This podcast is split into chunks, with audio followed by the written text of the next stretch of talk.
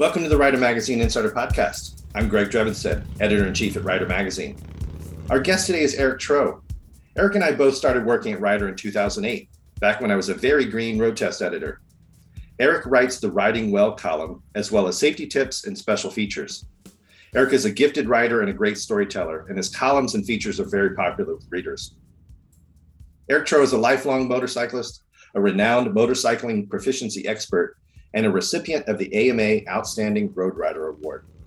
He developed the modern Stayin' Safe method of advanced rider training, and Stayin' Safe training tours are available through Motomark One.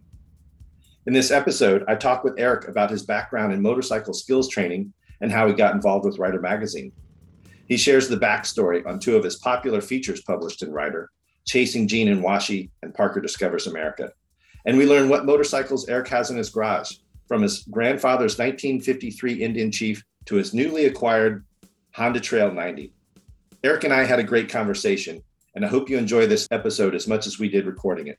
If you want to get Eric's columns and all the great content in Rider Magazine in your mailbox every month, go to ridermagazine.com and subscribe. Eric, welcome to the show. Hey, great to be here, Greg is I often do these podcasts with people that I've not met before, and I'm kind of getting to know them during the interview. But uh, you've had and I've had a chance to meet a couple times in person. Then, of course, we've communicated many times over the phone and email and stuff. So, but it's good to see your face on this video call. The podcast, of course, is just audio, but uh, we're both sporting our beards, and uh, you're in Pennsylvania, and I'm in California. Exactly, folks. If you could see the beard that he has, I mean, it's just an incredible full beard. So I'm, I'm envious. yeah, I've taken to saying that I've gone kind of fully woolly. I got sort of lazy and uh, I'm just letting it go. So, uh, what some people may not realize that, like, like we've been doing this podcast for a while. You did one of the first episodes back when Mark Tuttle was still editor and really sort of kicked mm-hmm. off the the podcast. But you and I both have been working with Rider Magazine about the same amount of time. I started as a staffer back in March of 2008. I was green, didn't know anything, had no industry experience, um, and had a lot to learn. And I learned a lot from Mark Tuttle and from some other folks. But you started writing your column, Riding Well, which still is in every issue of Rider Magazine, but you started at the September of 2008 issue. So, how did you get involved with Rider? Well, uh, that started with uh, really through Larry Grodsky, and of course, who who was the predecessor who wrote the Stayin' Safe column in Rider for many years. And Larry's a Pittsburgh guy. I'm a Pittsburgh guy, and uh, we had both been in the motorcycle training business in the Pittsburgh area, and uh, I got to know Larry very well. In fact, what's kind of uh, the, my relationship with him, he was somebody that I guess folks were who knew both of us were saying, "Hey, you guys should know each other." Larry was looking for some help with some of his on-road training tours, and I was working with the uh, the MSF program in the parking lots, and and uh, uh, so when I was introduced to him, I thought the idea of helping him out was, you mean I don't have to stand in the middle of a parking lot watching other people ride motorcycles? Wow, that's that's cool. Um, but anyway, through all of that, um, got to know Larry very well, and I'm a writer by trade, had already been. And uh, uh, the unfortunate thing, as we all know, you know, Larry passed, and, uh, and then there was a, a, void in the magazine that Mark, after a period of time, felt that there was a, a, uh, a need to, to fill it, and uh, I was really honored to be approached to to fill that. And uh, so that's kind of how all that started. It didn't start in the in the way you'd want it to start, but. Sure um, yeah. Uh, but it's it's been a great ride. I, I never had the opportunity to meet Larry. Uh, you know, he had passed before I started work at the magazine before my time. I've read uh, quite a bit of his stuff in, you know, previously published in the magazine. Mm-hmm. And he's one of those people that just had, I know he, um, readers loved him. They just like they love oh, Clement Salvadori. He just had a, a, way with words and to write a column about uh, safety, which is the way that you picked up the mantle in a similar way, which is it's not really about diagrams and sort of the the sort of like almost like a textbook approach to uh, writing, but you know, um, it's it's more of philosophy and um, ways in which you tell stories that can people can relate to them, and then there's kind of a moral to the story. There maybe is a lesson to be learned and so forth. And mm-hmm. so uh, it's been a, a, you know, like I said, he was a great part of the magazine. You've been obviously a great part of the magazine as well. So yeah, it's uh, been a pleasure to to uh, get to know you and and your your writing over the years. So Well, thanks. Thanks very much. And it's been, uh, and I have to say, it's been really cool to, in recent months, um, to really free up, be able to free up the style and uh, um, tell stories the way that I really like to be able to tell stories. And if there's a lesson in it, then great. Um, you know, for years that was the, the first years, it was, I'm a, I'm a big believer of people, at least I know I learn things by comparing it to other things that I'm already familiar with. So if you want to teach an unfamiliar concept, tie it to something familiar. So a lot of times that's borrowing on life. Well, now what's great is just being able to, to convey stories that people hopefully can relate to. And um, uh, that it's been, it's been fantastic to get some of the feedback and be able to correspond with some of the, the, the readers. And, uh, you know, I, I don't know if you, I'm sure you run into this as well. We put stuff out there and then, and then you hope it, it resonates, you know, uh, yeah, it's a little scary. I think if I thought about it too much, I, you know, that would probably spook me. So I, I often don't, I'm not really writing for an audience or as much as I know that people are going to read it. But uh, yeah, you never really know what's going to fall with people. Um, you know, there was, again, like over the years, Rider has had the, the, the great fortune to have some um, just really excellent writers, whether they were columnists, mm-hmm. people like yourself or, or uh, Larry or um, Clement Salvadori, uh, Grace Butcher. Uh, there was various mm-hmm. people over the years that have really written stuff that really resonated with people. Um, and then, of course, there have been staffers over the years and lots of folks. And then, of course, contributors. Uh, you know, um, Melissa Holbrook Pierson, who everybody knows her book, uh, The Perfect Vehicle, and, and, some of her other books.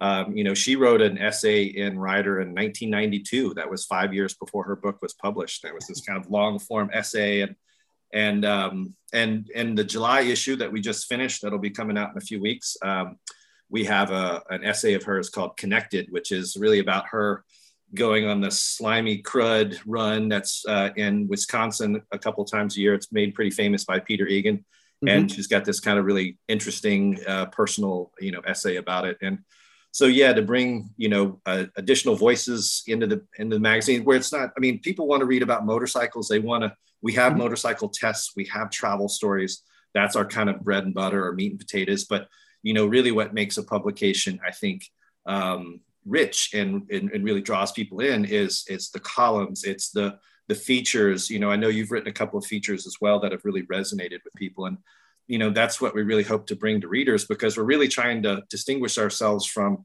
instagram and facebook and sure. websites and stuff where it's just it's it's almost like a news it is a news feed and it's just it's almost like just this constant stream of of noise and pictures and things like that but where people can have the physical magazine sit down with it and enjoy it oh absolutely and and kudos to you man i really do believe and you and i've talked about this eh, and, and it's just I really love what's happening here with the with the publication because it's to me we're really capturing um, why we all love motorcycling, the passion that we have. It's not the it's not always around the mechanics of the motorcycle and and right. uh, the aesthetic appeal or anything like that. That's a part of it, but it's there are so many uh, reasons that we all ride, and it's I think that's coming to life. I just love the stories that that I'm reading every month, uh, and it's just really cool to be a part of that. I mean, I we're lucky that we work for magazine, a magazine that is still mm-hmm. in print. I mean, you know, is there are a few others that are still out there, but major names. I mean, Cycle World, yeah. uh, Motorcyclist, um, uh, Motorcycle Consumer News. You know, ones that I always subscribe to, look forward to reading every month. I got to know people that worked at those magazines. I look forward to reading their reviews and comparisons and stories and so forth. And they may still exist in some form online, but that's generally not how I want to consume yeah. most of my motorcycle media. I just, I really do enjoy a, a, a physical mag. I spend so many hours of my day on it, like you and so many other people yep. on my computer, and I create the content, but I much prefer the professional layouts. Our art director Chad does a great job. Mm-hmm. We work. We're really fortunate to work with Kevin Wing on you know oh, almost oh, yeah. every That's issue. Awesome he just, I mean, we've got these fantastic covers he's been doing, and he sort of set a high bar early on. I was like, hey, let's kind of go back because Rider used to do those sorts of, you know, scenic covers that really don't have a lot of um, text on the cover, and it's really sort of be an inspirational thing. As soon as you see it, you're like, I want to be there. I want to be on yep. that road. I want to be on that motorcycle. I want to have that experience. But a lot of readers won't. They won't ride that particular motorcycle. They won't be on that particular road. So the idea is, of course, is you know with the writing and the photography and the stories and so forth, is to inspire people, and it's it's inspirational and aspirational. So yep. Well, you know what's cool is I think what's captured when when you talk about the covers and a lot of the photography that's inside, but the covers in particular, that's uh, that connects with me in a way of those are the things I when I look at the covers, I say that's what I dreamt of as a kid. That's the you know i just wanted to be the idea of traveling to get out there and how magical that was right. to be on two wheels and do it even though i you know i really didn't have the opportunity to go all that far as, as a little kid other than as a passenger with my dad to the, to the store or something but uh, yeah. Um, yeah that was just so yeah th- that brings it back to me every time i see see a cover of, uh, or that type of photography well so speaking of that you're talking about as a kid i know you come from a motorcycling family your dad rode motorcycles. Uh, your grandfather raced back in the early decades of the 20th century and even owned an Indian agency, as they used to call dealerships. right. So tell us a little bit like what it was like to grow up uh, around motorcycles. Because I, my dad had a motorcycle when I was a kid, but he didn't ride it that much, and it was mm-hmm. I didn't learn to ride until I was in my 20s. But I mean, you kind of you were steeped in that. Yeah, that was. Um, it was a really i feel like i was really fortunate to grow up in that environment. I mean my grandfather uh, now by the way yes my dad rode and was an avid rider um, uh, it's uh, that when we talk about gene my grandfather uh, that's actually my mother's father.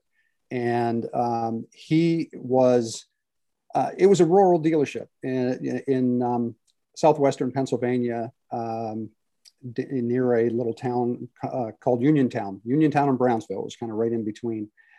And he had been a dealer from about 1926 all the way up through the, well, really through the mid 70s, I'd say. Uh, and then he uh, sold out and just kind of would putter over there and everything. But I mean, that's where I spent my summers. Uh, that was, you know, my earliest memories are of my family would go up there and i just remember I, I, distinctly remember my dad and my my brother who's five years older than i am and then me all three of us stacked on like an old honda trail 55 or whatever it was and riding around the, the yard uh, and through the tall grass. There were a couple acres at the house and then the, the house by the way was across the street from the, the, the shop and then there was another seven acres behind the shop of, of wooded area. And so it was a great place to ride and what I used to do is, I mean, I loved hanging out there uh, anytime I could and just listening to all and looking at all the different motorcycles that came in. Uh, by the time I was around, it was it was Hondas and uh, uh, he sold BSA and um, there were Triumphs and and of course there were the Indians that were still kind of left over. All of his buddies and everything. He was an Indian man all the way through. Um, and uh, so, you know, it's kind of funny. I think back to when my bro- my brother and I we watched and listened to these and were so fascinated with these motorcycles and motorcyclists that we actually got to be really really good at imitating the sounds of the bikes you know and, and you know here's here's what a what a bsa 650 sounds like and and here's the you know here's what a honda 754 sounds like. And we would do that and run around the yard with our arms outstretched and our tongues hanging out making motor sounds uh, you know pretending we were riding uh, which was really silly for him because he was five years older than uh, you know it was okay for me when I was little. But um, anyway, and then so we would yeah I would spend my summers at the shop, and uh, while all you know later on when all my friends were going to summer camp and playing baseball and all that sort of thing, I would go and, and hang out at the shop. I swept floors, you know, worked there, watched and learned how to turn wrenches and I was allowed to ride any trade in that could come in that I could swing a leg, or, leg over and, and still touch the ground. And if I was able to start start it, and just about everything was kickstart, yeah, um, then I was permitted to ride it with a couple exceptions. And uh, so I got cool. really, yeah, I got really good at riding, but I really sucked at baseball. so, I mean, you know, uh, you wrote a feature that was in the February issue of, of Rider uh, yeah. called Chasing Gene and Washi. I want to go into that a little bit, but and I think it was in a, one or two of your columns you talked about um, uh, you know when you were at the shop when you were a kid there was like you said your your dad used to hang out with guys that he used to race with. They used to ride together. And you basically kind of had these old timers sitting around telling stories. And i mean that just must have been just a great place to just sit around as a little kid and just absorb that like a sponge. Greg, greg that made it such a cool thing. I mean just you know uh, to hear, you know, a lot of people, I guess, would look just see these guys in some other setting and just say, oh, you know, these are some old guys. What was so cool though is it was so dynamic to sit and listen to these guys tell these stories. Now I'm sure they were embellished over the years too, you know, especially when I think back on some of the stuff that they described. I'm sure those stories got a little bigger than life over time. but I just remember the the the the laughter and the, the the ribbing that they would do. I mean, you know, my grandfather was an Indian man, and, and it's not like I mean, there was a friendly rivalry, uh, but they were always talking about the Indian versus the Harley Boys and all that kind of stuff. And and although they, I mean, even even my grandfather sold um, Harley for a little while too, um, but these guys would tell tales of. Uh, in fact, in that story, there's some talk about when we took the ride um, down to Winchester Speedway, and we went um, outside of Uniontown, uh, there's the ride up Route 40 uh, to Summit Mountain, the ride up Summit Mountain. And that was the road that I always heard about um, that those guys would, that was their neighborhood I mean, really kind of racetrack. Right, uh, that's right. where they would, they would check to see, you know, they would, they would see how much, uh, as they put it, how much soup their bikes had, uh, you know, to, to go up the hill and, and I just remember hearing about, you know, a couple of the guys like leaning over so far that they were levering the, the rear tires off the, uh, you know, off the pavement and trying to, you know, it, it was really kind of wild to hear all that stuff. Um, I, I, and my grandfather was a master storyteller. He was just, I wish I had that gift. He was just yeah. so incredible. And you know how when somebody's telling a story and they start laughing as they're recalling it, as they tell the story, it's just so infectious. And that's the way that was. Right. Uh, and even though they would tell a lot of the same stories over and over again, I would still prompt them to tell the stories just so I could hear that. Um, well, they, it's interesting. Those, you know, folks, especially good storytellers, but people, they get enjoyment out of telling the story. They like telling it over and over. I mean, good storytellers, you refine it over time. You add, embellish, you do whatever. right. I mean, it's like, it's, it's, uh, it's not a, just a line by line accounting of we did this and we did that, but right. So, right. so when you like, so you're, you're this, uh, refer to this feature, Chasing Gene and Washi. So Gene is your mm-hmm. grandfather, uh, Gene Townsend, and Washi is um, Floyd Wash. Floyd Washabaugh. Washabaugh. Yep. And you so and they so they were buddies. They raced together. They hung mm-hmm. out together. They rode and uh, they, they, had a club, uh, didn't they? Is, yeah, yeah. Gene Scouts Motorcycle Club. It was an AMA club, and, and they actually sanctioned uh, some racing events. They actually had a TT track down uh, a couple miles from the shop uh, on my grandfather's family property down there.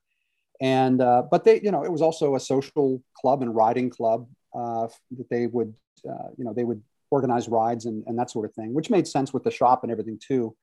Um, and uh, so Gene and Washi both were active. They were flat track racers. You know, they were that was you know, and I would assume that just about everybody now, fortunately, flat tracks making a comeback, uh, which is so great to see. Um, but you know that's the that's the half mile dirt track kind of like you'd see the well a lot of them were horse tracks and um, you know and then the stock car tracks. Um, and uh, so those guys both did it. My grandfather was a bit older than washi was but um, uh, they um, and and Gene Scouts actually sponsored Washi when he turned pro for a year. He was an AMA pro racer uh, on the flat track circuit too and uh, so yeah there was uh, that was really really a cool thing. And of course that was you know a lot of the stories that we heard too. I used to hear about them running down to uh, you know they'd all ride to the tracks. Um, occasionally somebody would stuff a motorcycle into the back of a uh, of a truck or even better in the back of a sedan or something um, and take it down to the track take the fenders off take the headlight off and right. and run them and then hopefully they had something that they could ride back home when they were they were done. Um, and uh, so, I mean, that was always something that I had connected with. And then uh, I imagine what you're probably going to ask is how in the world did this story come about? Yeah. And yeah, I was I was at um, Williams Grove for the uh, flat track races um, just a handful of years ago, and uh, was introduced to um, Ron Washabaugh, who is uh, Washi's grandson. So similar situation to mine with Gene, and he and I started talking and learned that we both just had still this incredible passion for motorcycles, for Indian motorcycles, for racing, and just had this incredible connection and appreciation for our grand uh, our grandfathers. And the more we shared stories, the more things overlapped, and uh, we just immediately create, you know, created this tremendous friendship, and um, and talked about, you know, wouldn't it be cool to retrace their steps? I mean, it talked about, you know, is the shop still there? Yeah, yeah, the shop's still there. Well, you know, we should meet up there sometime. And then it was, well, why don't we, you know, they always talked about Winchester. Why don't we, why don't we take a ride to Winchester or, or up to Langhorne or something like that? and that became exploring whether the Winchester Speedway was even still there or could we find right. it, and then yeah. finding it's still there. And uh, so we decided to pull together a ride. And the really cool part was uh, both of our sons ride and um, uh, are into it. And so here you had the great grandsons uh, joining in on the ride. And so that's what we decided to do is we, we retraced the steps and we're chasing Gene and Washi uh, from the old Indian agency in, in uh, near Uniontown uh, down to the Winchester Speedway in Winchester, Virginia. Well, one of the it's a it's a great story. It resonated with a lot of our readers, and I've got quite a bit of feedback about it. But one of the things I loved about it is the visual component. Is you had a photographer with you yeah. to capture, you know, you and Ron and your son Parker, and I don't know what Ron's son's name is. I don't recall his name, yeah. but Mm-hmm. But uh, that you guys, so you and the bikes and the places that you visited, so you had some contemporary photos of what the Winchester Speedway is like. You went to the cemetery where uh, where one or both of your grandfathers were buried. Yeah, they're both there. Mm-hmm. To some of these sites along the way on these, but we also you had you were able to um, use some archival photo, photos of you know your grandfather and Washi and you know their buddies at races at some of these locations, and so you can kind of it's like this then and now sort of thing, which yeah. it just adds a whole other uh, level to it. So I you know definitely encourage people if they can look up that issue February 2022 issue, uh, you know the feature chasing Gene and Washi. It's it's really one of the uh, you know better ones we've done in a long time. So kudos well, to thanks. you. Man. So well, thanks. It, it, was really cool to be able to have those photos. And you know, as you were saying that, I'm just realizing where did I find those photos? Some of them I you know were in boxes and everything, but I just realized how many of those, especially the old racing shots and some yeah. of the old ride shots, they used to be tucked into the in between the glass and the wood of the old showcase in the, ah, in the, yeah, uh, yeah. in the shop. So I remember seeing those pictures, you know, from the time I was a wee little kid, at least some of them right, uh, that right. were featured in the story. So it was really cool to have uh, to kind of reenact it to some degree. Um, you know, and like I told you, it's like just like you we were talking about the covers. Is like you see a picture, you see these photos, and say, "Oh man, that just looks like so much fun what these guys are doing." And so that's what we did. Very cool. Uh, one thing you may or may not be aware of. So we have a, our, our companion or sister publication uh, at EPG. It used to be called Thunder Press. So we just mm-hmm. they just recently changed the title to American Rider and mm-hmm. the editor is uh, uh, for the past year or so has been Kevin Duke, and he since the magazine focuses on American motorcycles, so that's obviously going to be Harley Davidsons and Indians and so forth, but he's been working with uh, two of his regular contributors, TJ Rafferty and uh, Kip Woodring. And mm-hmm. he has these what are called kind of the obscurity files each issue, and then uh, the companion to that is making their mark and it's about you know basically the early american motorcycle you know because there were several hundred motorcycle manufacturers in the you know first half of the 20th century uh, you know mm-hmm. definitely in the first in the 1910s 20s and 30s and so um, you know doing in-depth stuff about crocker and excelsior and flying merkel and um, uh, cyclone and so forth so yep. it, again it's just like just as you have this rich personal history and your grandfather was involved in racing in the early days of indian it's really great to see that what Kevin's doing with his contributors to really document a lot of this stuff and have it be in this magazine because at some point I think it would make a great book to have these, you know, there's always a companion of the obscurity files and the making their mark, these two different approaches about it. it's the it's the innovators, the racers, the uh, the engineers, you know, the the rise and fall of some of these companies that came and went, and it's uh, it's interesting because you know we take for granted mm-hmm the manufacturers we have today in many ways. You know, there's Honda, there's Harley Davidson, you know, there's India and so forth. But um, kind of wh- what the roots of motorcycling is, at least in this country in particular. So, yeah, absolutely, uh, no doubt about that. That's that's fantastic. So, uh, you said that you and Parker uh, were on this uh, ride together for Chase Gene and Washi. So last summer in the August issue, you had a, uh, a feature called Parker Discovers America. And so mm-hmm. that was about a cross country trip you did with Parker when he was 18. Uh, tell us a little bit about how that came about. Uh, that was, um, I, I, remember distinctly how that whole thing started, and I never did think it would materialize. By the way, uh, that was he was 13. Yeah, because it was five years earlier. He was 13 and hanging out with me in the garage as he often did, um, which was always cool to me. Uh, in, in, fact, one of my favorite memories of Parker from when he was a little kid, and I just think it's so it's really great when you can get your kids exposed to, you know, just as I was, get them exposed to motorcycling and see what it's all about and build their passion for it. But uh, Parker always had an interest in motorcycles. In fact, I remember when he was about oh probably he, he was probably four years old and he was watching me work on an old motorcycle and i was having trouble with something and of course doing my oh come on what do you you know and i'm struggling with something with a carburetor uh, on the bike or trying to fit something and he's saying well dad what if what if you just and it's like i'd look at him you know parker really? I, I, know what i'm doing here. And i'd go a little bit further and he's well dad i'm just thinking if you uh, parker really? Okay i'm good i'm good just give me a second. And of course this went on for a little bit and finally i said what parker what well, if you just take this and you flip that up, Parker, you can't do. Wait a minute, what? You know, and sure enough, his, his, his little little uncluttered mind had it all figured out, and and uh, um, it was a quick fix. And I should have listened to him in the first place, which I've kind of learned now uh, that I tend to turn to him sometimes uh, for some of the answers. But anyway, for starting this trip, it was um, once again in the garage. I was working on an old BMW uh, that I had at the time. And um, I said, you know what, Parker? I said, it just dawned on me that I rode a bike just like this one across the country. I said, it's been 20 years. I said, I should do a 20 year anniversary ride. It would be really kind of fun to do that.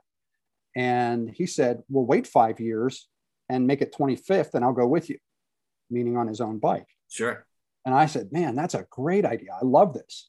And uh, so we were both all excited about it. And then as time went on, I thought, oh, he's going to be, you know, he was so active in so many different activities and dating and all that stuff. I thought, okay, he's going to lose interest in this. And we'd touch base, we'd talk about it periodically. He's like, and every time he's like, no, I'm all in. Yeah. And so what we did is we spent really five years casually planning what would our ride be like. And we decided I had introduced him to a book that really inspired me in many ways uh, that I really liked. And it's not a motorcyclist book, it's uh, but it's a traveling book called Blue Highways and um, fantastic. And that, yeah, and I just it's all about riding uh, or dra- traveling uh, the old federal highways, the the old two lanes, and uh, so that's what we wanted to do, and that was the idea was to immerse him into small town America, let him see because I had been exposed to a lot of that, and I said I really want him to see some of this stuff and experience it. And that's also my preferred way of traveling. I'm not much of an interstate uh, rider; it's just not my thing. Right, right. And and it's a completely different experience when you can take the old uh, old two lanes and actually go through towns. And uh, so that's what we did, and wound up doing a big loop, um, kind of across the center of the country. Well, yeah, just wound up working our way over to ultimately to San Diego, where um, uh, where the girls met us and uh, we stopped for a couple days and then we rode up the california coast. Uh, my brother got to join us for part of that because he lives in la so he rode with us uh, a good ways north. And then um, then we came across uh, through uh, nevada and um, worked our way back across. And it was just really such a great mix of of you know it was just really cool to see a young man just absolutely fall in love with this country and and and with small town America. And and knowing that when somebody when you're passing somebody walking down the street and they say hey good morning how are you? and they pause it's like oh no they actually want to know parker. Let's let's take it you know it's yeah. like we can take a break and actually right. talk to somebody for for a change. And that was uh, really a neat neat neat experience. So in addition to the riding it's just what you encounter and the culture and everything else is what makes it so great I mean, you know, not only what you see in terms of the vistas and the roads, but yeah, I mean, you stop in small cafes, you're at yep. gas stations where it's local folks. I mean, um, yeah, and I mean, that was a number of years ago when you did that trip. I don't know how yeah. old Parker is now, but it, he was 18 at the time. When did when did you take that trip?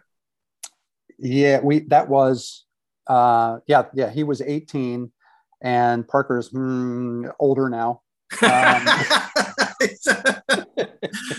yeah. So I mean, but you know, I'm the same age, you know. Uh, so he's catching up. Yeah, yeah. I mean, but you know, like it's interesting that you say that because I mean, a, a great thing about that story, and I'll include links to both um, Chase and Gene and Washi, oh. and Parker Discovers America in the show notes because we've got online versions of those stories. But you know, there's a sidebar to Parker Discovers America where he basically mm. kind of reflects on what it was like to be an 18 year old and to ride with his dad. And maybe that's not what a lot of 18 year olds want to do is go take a trip with their father. But it was, I mean, it sounds like it was a really transformative uh, journey for both of you. It was a bonding experience. You guys dealt with heat and rain and all kinds of weather and you did some camping and, and with each other. Yeah. We dealt with that was either going to be a really great experience or it had all the potential to be really terrible. But uh, yeah. fortunately, it was fantastic and you guys have done a number of i mean you guys do big, a number of big trips in the years since. I mean you kind of set the pattern that you guys have been able to repeat for years and that's got to be a really special thing for you. It is. Once again that that i think that triggered i mean he had traveled with me um, riding pillion riding with me as a co-rider um, when he was younger obviously before he got his license but um, so he fell in love with travel and that trip just sealed it and yeah. um, we have done cross country trips since then on different motorcycles, and we're currently planning something else. You know, we're not exactly sure what it's going to be. Right. Um, but uh, you know, he he and his wife uh, they both ride, and uh, they they you know they they love to travel themselves too, which is great. And uh, it's it's just really a, a fun thing and i look forward to it. And in fact we both get to the point of we say hey it's been too long since we've we've taken a taken an epic ride. We right. need to do something. Right. Well i mean i i'm you know i'm sure that i commend you for making you know making that trip happen that parker stuck through it. Because like when i was 14 my father and i uh, you know my parents had divorced. I was living in mm-hmm. atlanta. He was living down in florida. He had an old van and we basically took i think it was three or four weeks and we drove up the eastern seaboard Cool. And I was into mountain biking at the time, so we had a couple of bikes, and so we we avoided big cities for the most part, and we just we slept in the van, and and I just basically saw parts of the country I'd never seen before, and it was this great trip, and we would you know, park the van out uh, on some overlook and sit there and, and watch the sun go down or something. It was a, a great trip. And then years later, uh, I was living with my father in Florida when I was a senior in high school, and I was getting kind of like, man, I don't really want to know if I want to go to college yet. And we were talking mm-hmm. about doing a cross country trip where we do like, hey, we did that for three or four weeks, and we just went up the East Coast, but let's take a year and just you know live out of a van and go. I mean, this is definitely before hashtag van life and right. we had this great idea to do this trip and then honestly once i i i, I didn't do what parker did I, I once i graduated from high school I think I just had other priorities. I got kind of chicken because we didn't really have any money. It was definitely going to be a shoestring kind of trip. Happens. Yeah. And I mm-hmm. just chickened out. And that's one of those things like, you know, if you have regrets in life, it's it's often about the things that you didn't do. It's not really mm-hmm. the things that you did do, like an opportunity that was missed, you know, because just it was a bonding experience with you and Parker and that three week trip I did with my dad. I've even got a travel journal from back then. I know Parker oh, kept a journal great. about his yep. trip but I was like, what would it have been like to have? And I went on to college just, you know, right after high school and did all those things. I was like, but just like, you know, some people that go uh, backpacking around Europe for a summer or a year, it's like right. college is not going anywhere. You can always go back. And so I, that's one of those things I regret. So, yeah. But yeah, well, yeah, I remember it was, uh, and a lot of times work got in the way for me with some of the some of the things too. And I, I remember a friend of mine saying, really saying something very poignant, and that was, he said, you know, he said, I don't remember any one of those things that was so important at work that required all this, you know, time and and making, you know, and missing out on some of the trips that I'd planned and things like that. But I can tell you every trip that I missed, yeah. you know, or every experience that I missed. And and I just I, I took that to heart and just said, okay, you gotta you gotta make the time uh, in any way that you can. You're certainly making up for it. Um, and you know, and I'm trying to do the same thing too. But it happens to all of us, no matter yeah. what we do, and no much how much you know wanderlust you have or anything like that you still wind up saying well you know the responsibilities are there and the whole bit so um, you know it's striking that balance because those things are just so rewarding and refueling and right. uh, you know you grow with every one of those things those those are the things that i remember most uh, and i just feel really fortunate that i've got um, family members who enjoy doing it too and sharing it sure you know sure. like i know you just you know you just uh, did a big trip you know with your wife and it's such a great way to spend time together. Absolutely. Yeah you know and it's interesting is with travels is that sometimes it's you know uncomfortable. It's like you know like we were traveling by motorcycle and we had a heat wave in greece and and we got rained on and we were on some challenging roads but it's sort of like you know in the moment sometimes you may be a little bit inconvenienced or uncomfortable or a little bit unsure especially being in foreign countries it's like you may be a little bit un, unsure mm-hmm. like in greece road signs are in greek. It's all greek. And so and that's a pretty inscrutable you know alphabet you know? And so yeah. um but you know at the same time it's it becomes one of those things where then around the dinner table we were with a group and you're having some beers and you're talking about the day and you're having laughs about the challenges about you know oh you know all those goat herds we had you know herds of goats we had to ride through on this you know rural yeah. road or something like that. So those are the sorts of things that also break us out of our routine of uh, yeah americans are great at being very hard product hardworking productive people. We're typically very bad at taking vacations. I mean you know it's just uh, compared to other countries that have a much more like you know it's culturally ingrained to take a month off every summer and americans like if sometimes you have two weeks of vacation some people don't take those two weeks and now I work for a company where they give us unlimited vacation, which means that most people take even less than they used to when they try to accumulate. I've been in that scenario. It's like once yeah. you have it, it's like, oh, if I, I kind of use it or lose it. Now I don't. I'm, so it's like it it it yep. really is important for people to make the time for like whether it's a motorcycle trip or a family trip or a vacation yep. or to do something to not only reward yourself for your hard work, but to break yourself out of this the the rat race that everybody always talks about. Yep, I couldn't agree more. Yeah. Couldn't agree more. So uh, i want to talk to you about what you've got in your garage. I know you've got some new acquisitions. You've also got some bikes you've had all around for a long time. You're like let's you're talking about gene. I know you have one of his original uh, indian motorcycles. Tell us about that. Yeah uh, you know and that's something i'm so glad that never went away. Um, this is an interesting story. Well, of course, you just never say this is going to be interesting because it couldn't be interesting. You know, every possibility it won't be interesting at all. Um, in the corner of the shop from the time you know the, as far back as i can remember there was an orange or the color is tangerine indian chief that sat in the back in the corner and it was always chained to to um, you know so that it couldn't be stolen or anything like that but sat in the dark corners and um, it was always something that i would kind of gravitate toward and uh, then i started when i was old enough i started to ask more about it and um, my grandfather had been, like I said, very loyal to Indian. He established over the years. Uh, I mean, Pennsylvania is not that far from from um, the, the factory in Springfield, Massachusetts. So he would drive up there on a fairly regular basis, sometimes just to pick up motorcycles, and while he, you know, and to do service schools and all that sort of thing.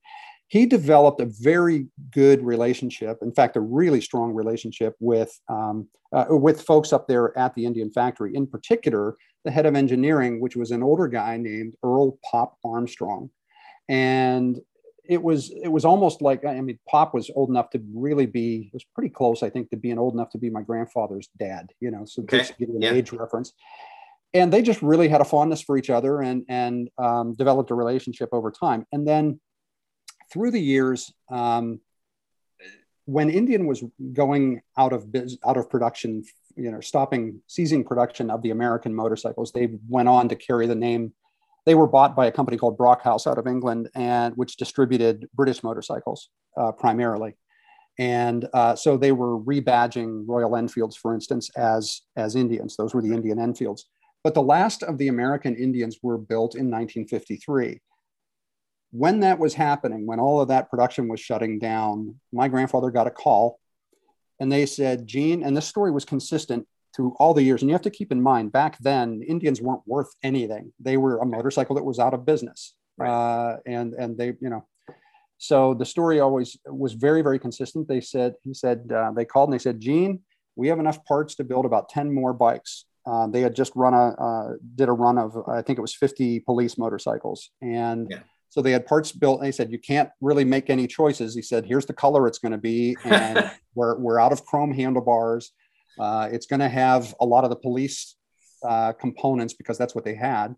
Uh, so it had a police generator on it. It had a um, the the police style carburetor, which by that point Indians had um, British Amal carburetors on them and stuff. And so there were some things on it that are, that are quite a bit unusual.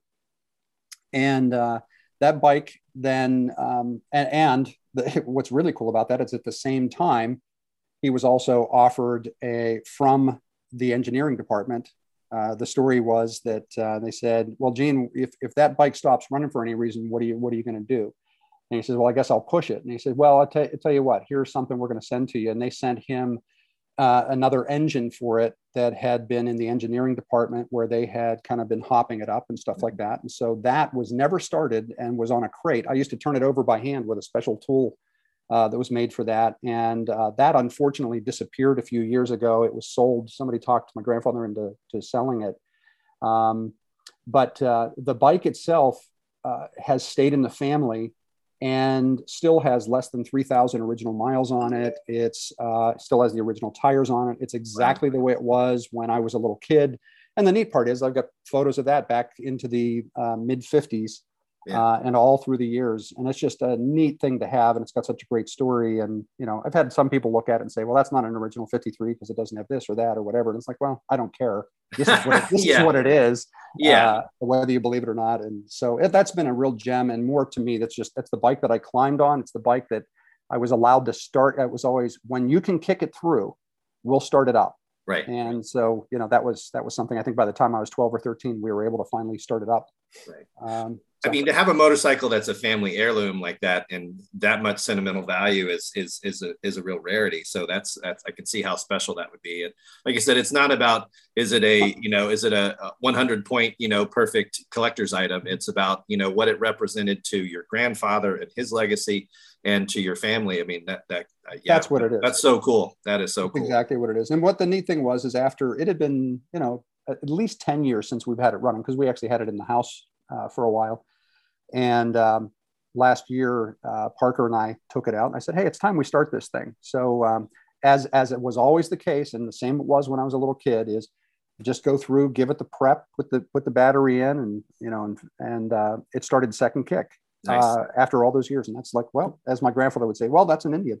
yeah, that's awesome. That's awesome. So, uh, so that you've had in your garage for a long time. Uh, what else? I know you've got to. Re- we'll get to the, your latest acquisition. You okay. wrote about it in your your July uh, column. But so, what else do you have? Is like your sure. whether your daily riders or something like sure. that. I know you've got. Sure, I'll, I'll, run through the list real yeah. quick. There's uh, so along with the 53 Chief, there is a, a 1950 Chief that I had restored many uh, several years ago that one's more the one that I ride periodically. Sure. Uh, I have a 2019 Indian FTR 1200. Uh, that's the flat track replica. Very cool. Um, uh, 2018 Harley Heritage 114.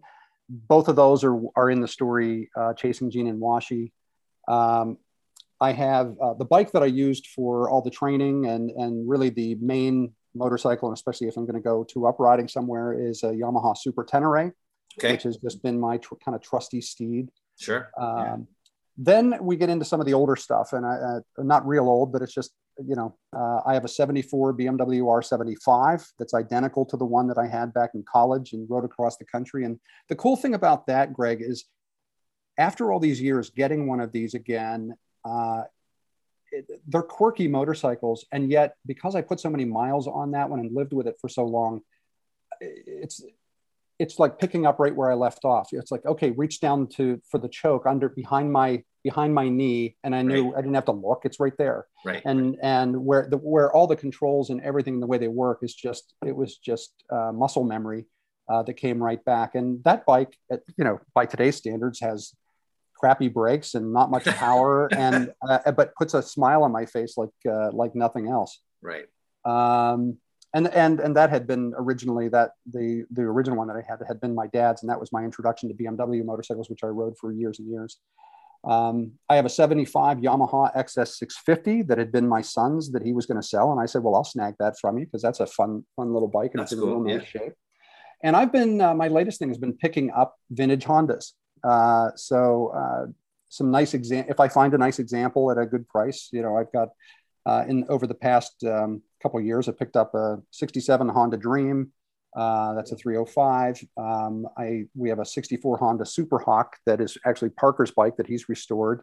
Awesome. Um, a I have a, a an, an, unusual Honda. I guess they were really popular around the, the world, but not so much here. But a, a CD 175 uh, that has 300 original miles, and uh, there's um, and and the latest thing has been uh, a little 71 Honda Trail 90, which uh, you know, it's tiny, and yet that's another one where running it around the yard, I'm just having. I guess I'm in this flashback mode where it's just I'm trying to. I don't know whether it's trying to relive something or what, or just re-enjoy some stuff right. that I experienced in the past. And that little tra- Trail 90 is an absolute hoot.